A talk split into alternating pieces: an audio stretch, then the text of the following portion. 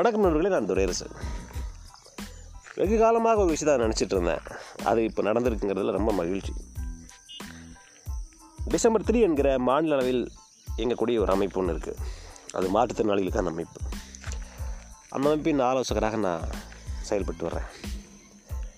இந்த அமைப்பின் வாயிலாக நாங்கள் என்ன அடிக்கடி நாங்கள் வலியுறுத்துகிறோம் அப்படின்னா மாற்றுத்திறனாளிகளுக்கு அரசாங்க வேலையில் இடஒதுக்கீடு கொடுக்கறது மற்ற விஷயங்களாக இருக்கட்டும். அரசியல் பிரதிநிதித்துவம் கொடுங்கன்னு கேட்குறோம். எடுத்துக்காட்டாக தமிழ்நாட்டில் பன்னிரெண்டாயிரத்தி ஐநூற்றி சில்லற பஞ்சாயத்துகள் இருக்குது கிராம ஊராட்சிகள் இருக்குது அப்புறம் பேரூராட்சி இருக்குது நகராட்சி இருக்குது மாநகராட்சி இருக்குது இதெல்லாம் உள்ளாட்சி. அது தவிர சட்டமன்ற உறுப்பினர்கள் இருக்கிறாங்க மாநிலங்களவை உறுப்பினர்கள் இருக்கிறாங்க. அதே போல் மக்களவை உறுப்பினர்கள் இருக்காங்க. கூட்டுறவு சங்க அமைப்புகள் இருக்குது. இவ்வளோ அமைப்புகள் இருந்தாலும் கூட எங்கேயுமே மாற்றுத்திறனாளிகளுக்கான இடஒதுக்கீடுங்கிறது ஒன்றும் இல்லை.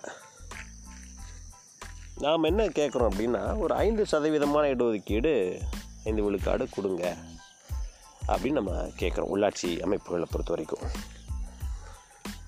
இது வரைக்கும் அது ஒன்றும் நடைமுறைக்கு வரல. அதாவது காது கேட்காதவங்க வாய் பேச முடியாதவங்க டெஃப் மியூட்னு சொல்லுவாங்க இல்லையா? அவங்க வந்து உள்ளாட்சி தேர்தலில் நிற்கவே முடியாதுன்னு தமிழ்நாடு ஊராட்சிகள் சட்டம் சொல்லுது.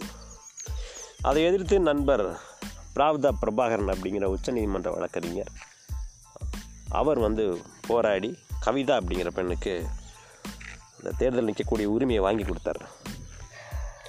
கடந்த இரண்டு நாட்களுக்கு முன்னாடி கூட்டுறவு சங்க தேர்தல்கள் எல்லாம் பார்த்திங்கன்னா இவங்க வந்து நிற்கலாம் மாற்றுத்திறனாளி நிற்கலாம் அப்படிங்கிற ஒரு அரசாணையை தமிழக அரசு வெளியிட்டது. அப்படின்னு என்ன அர்த்தம்? இவ்வளோ நாளாக அதுக்கு தடை இருந்துச்சுன்னு அர்த்தம். உள்ளாட்சி பொறுத்த வரைக்கும் இன்னும் எதுவும் நட நடக்கலை. சரி. இப்போ நம்ம மைய நீரோட்டத்துக்கு வந்துடலாம்.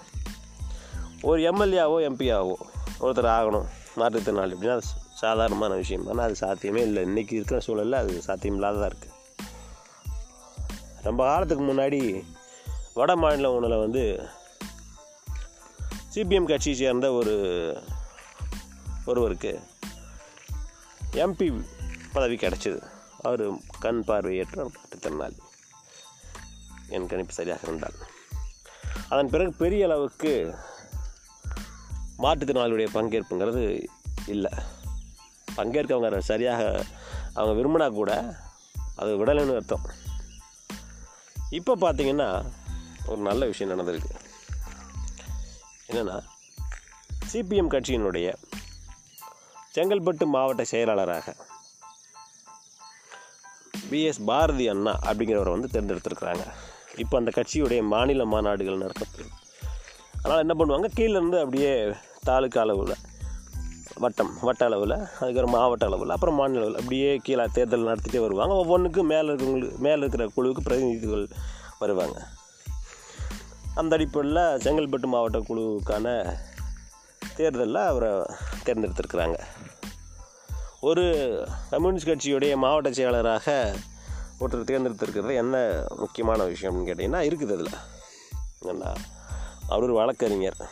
நல்லது. வழக்கறிஞர்கள் இந்த மாதிரியான பணிகள் இருக்கிறது இயற்கையானது இயல்பானது நல்லது தேவையானது. மாற்று கருத்தில் ஆனால் தமிழக அரசியல் வரலாற்றிலேயே இது ஒரு முக்கியமான ஒரு மைல்கல் நான் சொல்லுவேன். என்னென்னா அவர் முழுக்க முழுக்க நூறு விழுக்காடு பார்வைத்திறன் மாற்றுத்திறனாளி. கண் பார்வை அவருக்கு சுத்தமாகவே தெரியாது. அப்படிப்பட்ட ஒருத்தரை ஒரு கட்சியினுடைய ஒரு தேசிய கட்சியினுடைய மாவட்ட செயலாளராக நியமிப்பது இல்லை இல்லை தேர்ந்தெடுக்கப்படுவது அப்படிங்கிறது வந்து ஒரு பெரிய ஒரு வியப்பான ஒரு விஷயந்தான் ஏன்னா இது போன்ற இடதுசாரி கட்சிகளை பொறுத்த வரைக்கும் ஒரு தாலுக்கு அளவிலான ஒரு செயலாளராக ஆகிறதுக்கே இருபது ஆண்டுகளாவது ஆகிடும் மாவட்ட செயலர் ஆகிறது சாதாரண வேலை கிடையாது. இதன் மூலமாக சிபிஎம் கட்சி மற்ற கட்சிகளுக்கு மாற்றுத்திறனாளிகள் பிரதிநிதித்துவம் அரசியல் பிரதிநிதித்துவம் அப்படிங்கிற விஷயத்தில் ஒரு முன்னத்தியராக செயல்பட்டிருக்குன்னு நான் சொல்லுவேன். அந்த கட்சிக்கு மனமார்ந்த வாழ்த்துக்கள்.